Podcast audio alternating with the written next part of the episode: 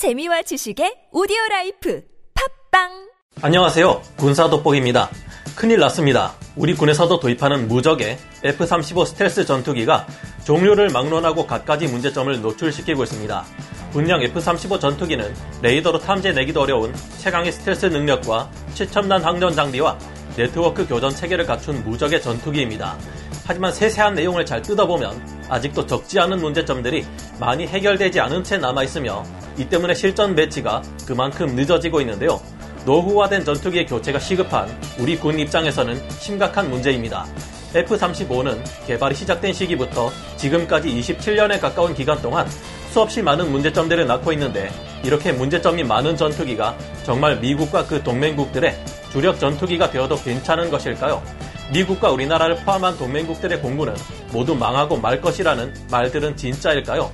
지금부터 알아보겠습니다. 전문가는 아니지만 해당 분야의 정보를 조사 정리했습니다. 본의 아니게 틀린 부분이 있을 수 있다는 점 양해해 주시면 감사하겠습니다. 첫째로 근접 항공 지원에 영 맞지 않다는 점입니다. 미국은 지상부대가 화력 지원을 요청할 경우 공중의 항공기를 동원해 폭격을 해주는 전투 개념인 근접 항공 지원 카스라는 작전 개념을 가지고 있습니다.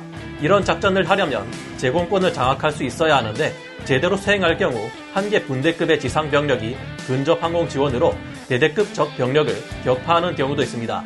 이런 작전을 수행하기 위해서는 지상에서 위협에 재빠르게 반응하기 어렵기 때문에 보통 폭격기보다는 공격기나 전폭기로 지원하는 경우가 많은데요.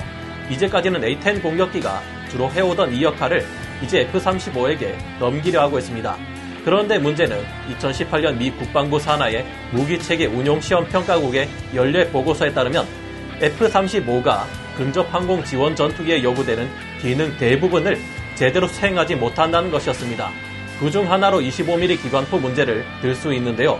이 기관포가 지상의 목표물을 정확히 타격할 수 없는 것으로 드러나 문제가 되고 있습니다. F-35A는 기관포를 기체 내에 내장하고 있으며 F-35B와 F-35C는 어느 정도 스텔스성을 가진 외장용 기관포 포대를 장착해 사용합니다. DOT&E 보고서에 따르면 F-35에 장착된 기관포 시스템은 효율성, 정확성, 조종사 컨트롤, 헬멧 장착 디스플레이 시스템, HMDS 사격 조준기 등에서 문제점을 드러냈습니다. 한 개에 6억 400만 원이나 하는 HMDS에 시현되는 영상에는 기관포가 맞춰야 할 지상 목표물 정보가 제대로 제공되지 못했다고 하는데요.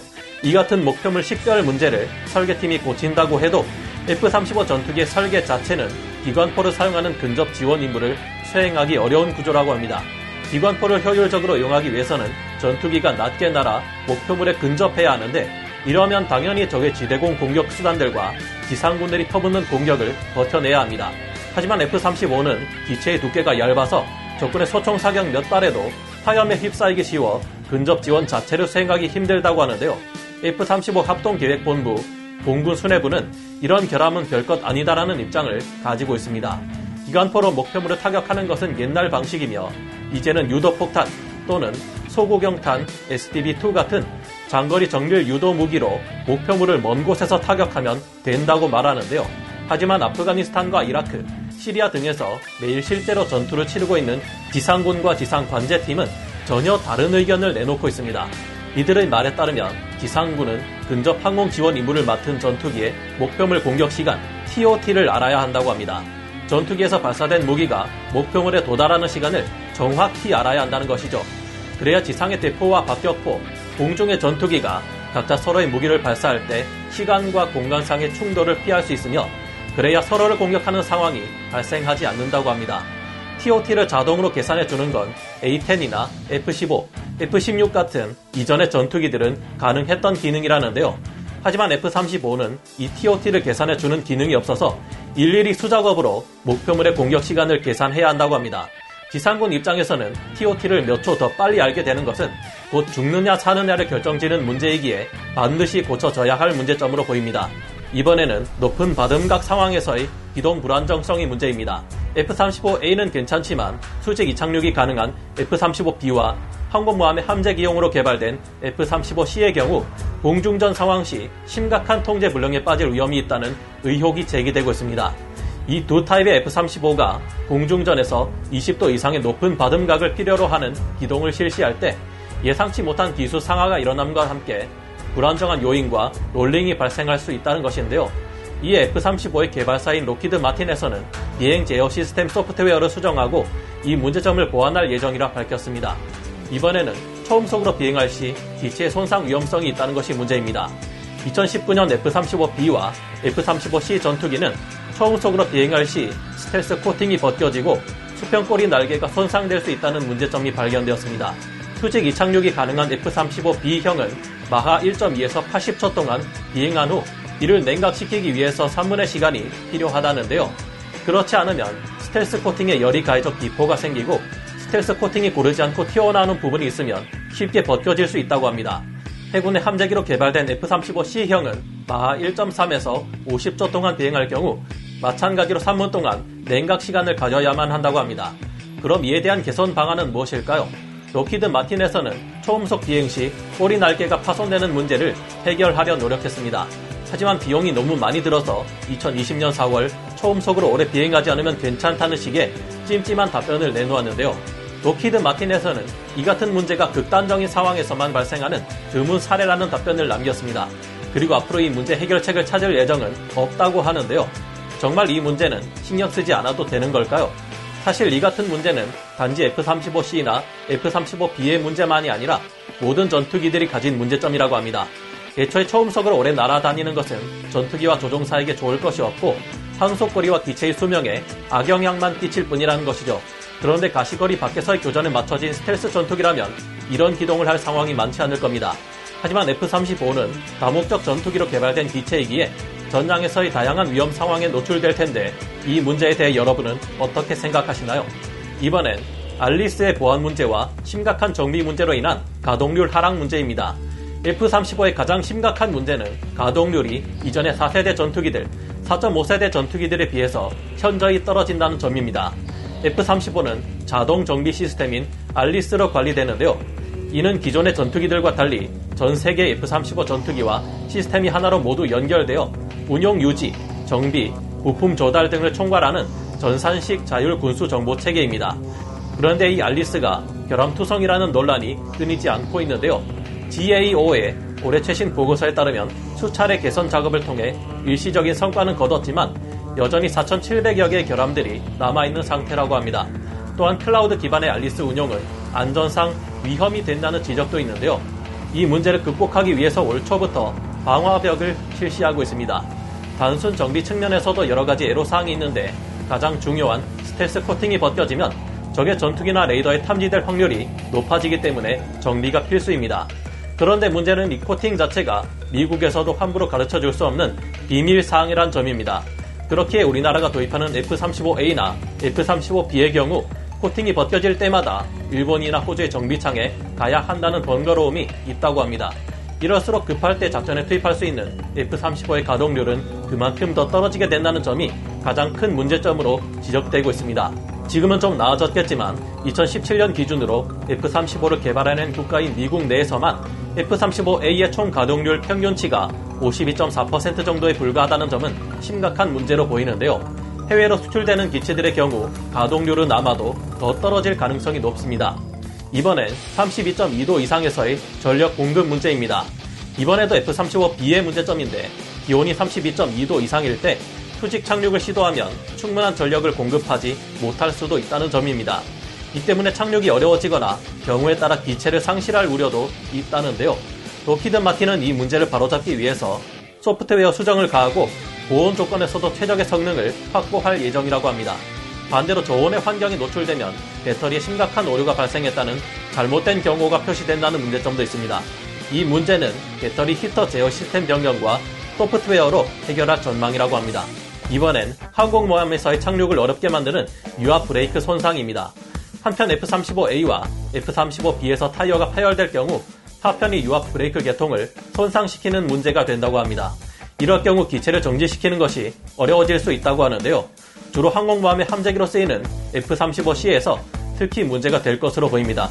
그래서일까요? 록히드 마틴은 F-35C에서 발생했던 비슷한 문제에 대응했지만 활주로에 착륙하는 공군의 F-35A와 수직 이 착륙이 가능한 F-35B에 대해서는 이 문제에 대응할 계획이 없다고 합니다. 갑작스러운 기압 상승으로 인한 통증 문제도 있습니다. F-35의 조종사들이 뒤에 갑작스러운 통증을 느끼고 이를 호소하는 일이 생기고 있습니다. F-35의 기내 기압이 갑자기 상승해 생기는 문제점이라고 하는데요. 로키드 마틴은 이에 대한 대책으로 압력 조절 시스템을 개선한 버전을 개발했다고 합니다. HMD 시스템의 문제점도 심각합니다.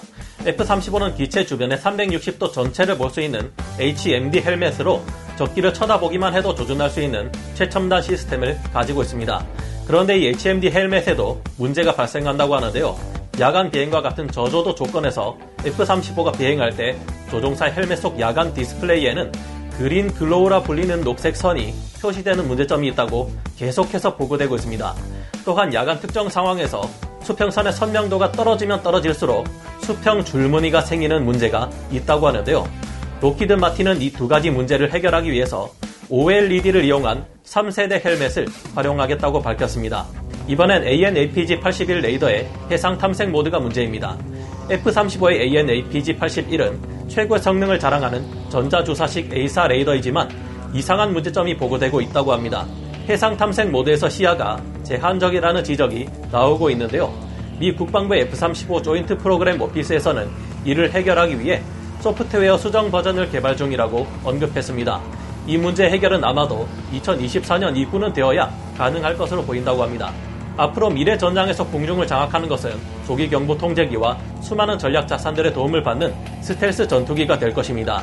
그런 만큼 스텔스 전투기들이 수없이 날아다닐 새로운 시대에 적응하지 못하면 도태되는 것은 분명할 겁니다. 저희는 개인적으로 F-35에 긍정적인 입장이지만 이제까지 이 기체들이 발생시켜왔던 수많은 문제점을 외면한 것은 이 기체를 결함품으로 만들 가능성이 있다고 생각합니다. 수없이 많은 담금질 후에 명검이 탄생하듯이 수많은 비판을 받고 그것을 모두 개선했을 때 최고의 결과물이 나올 것입니다. F-35는 지금까지 25년 동안 항공기 역사상 유례가 없을 정도로 많은 비판과 날카로운 감시를 받아왔습니다. 그런 만큼 지금도 많이 늦었지만 10년 전에 비교해 분명히 나아지고 있는데요. 미국 랜드 연구소의 선임 연구원인 브루스 베넷의 말에 의하면 현재 F-35의 조종사들은 저공 비행과 기동 훈련 등 그 누구보다 공격적인 비행 훈련을 받고 있다고 합니다. F-35의 추락 사고가 날 때마다 이 전투기의 도입을 불안해하는 시각도 있지만 저희 생각에는 그만큼 더 강도 높은 훈련과 많은 테스트를 겪으며 수많은 문제점들을 극복하려는 필사의 노력으로 보입니다. F-35는 최근 완전 전투 능력 FWC를 획득했으며 아직 F-35의 개발은 이제 막 대충 전투에 투입할 수 있는 블록 3F 정도까지 왔을 뿐입니다. 하지만 JSF 사업은 기존의 전투기 개발과는 달리 계획 단계에서부터 생산과 개발, 단계식 업그레이드를 동시에 진행하는 다른 방식이라는 점을 고려해야 합니다. F-35의 개발 과정은 여러모로 F-16의 개발 과정과 닮아 있는데요. F-16도 최초 개발 당시에는 가격이 F-4보다 싸지 않았고 원거리 밖 교전인 BVR 교전이 불가하다는 점과 정밀 타격 능력이 없다는 점 등으로 의회로부터 많은 공격을 받았습니다. F-35는 이들과 달리 개발 과정과 비용이 빠짐없이 공개되는 탓에 우려가 많을 수밖에 없는데 본격적인 전투 능력을 갖추기 전 시험 과정에서 드러난 문제점들은 보완하는 작업이 진행 중이거나 보완이 완료된 것도 있습니다. F-35는 블록 4 이후부터는 드디어 다목적 전투 운용을 위해 들어가는 대규모 하드웨어 및 소프트웨어, 데이터 링크 업그레이드와 해외 무장을 달 수 있는 integration이 이루어지는데요. 그 이후에는 IRST, 전자전 능력 향상과 같은 기본적인 것에서부터 AI나 무인 공격기와의 연계 능력, 레이저 무기 탑재 같은 어마어마한 계획들이 잡혀 있습니다. 많은 이들이 F-35와 다른 전투기 간의 근접 교전 상황을 상정해 이야기하지만 1대1 상황은 실전에서 잘 만들어지지 않으며 블록4 이후부터 F-35는 AI 기술, 무인기와의 합동 교전의 효율성으로 적을 압도하게 될 것을 간과해서는 안 된다 생각합니다. 적들은 조종사들이 줄어나가는 판국에 이쪽은 무인기들이 격추되어도 그다지 크지 않은 비용 소모가 있을 뿐이니까요. 다만 문제는 시간인 듯 합니다. 이렇게 되기까지 최소 10년은 더 걸릴 텐데 그 사이 대체할 전투기가 없는 나라에서는 문제가 될 수 있겠죠. 이스라엘은 F-35I를 실전에서 가장 많이 운용해 본 경험이 있는 국가로 미국과 영국의 조종사들을 가르치고 있는데요. 이들은 최근인 2019년 원래 75대를 도입할 것으로 계획했던 F-35A를 50대까지만 수입하고 나머지 25대는 F-15의 최신 개량 버전인 F-15-2040C를 도입하기로 했습니다.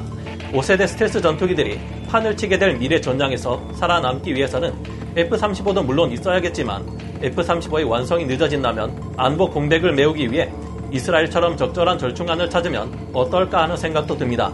여러분의 생각은 어떠신가요? 오늘 군사 돋보기 여기서 마치고요. 다음 시간에 다시 돌아오겠습니다. 감사합니다.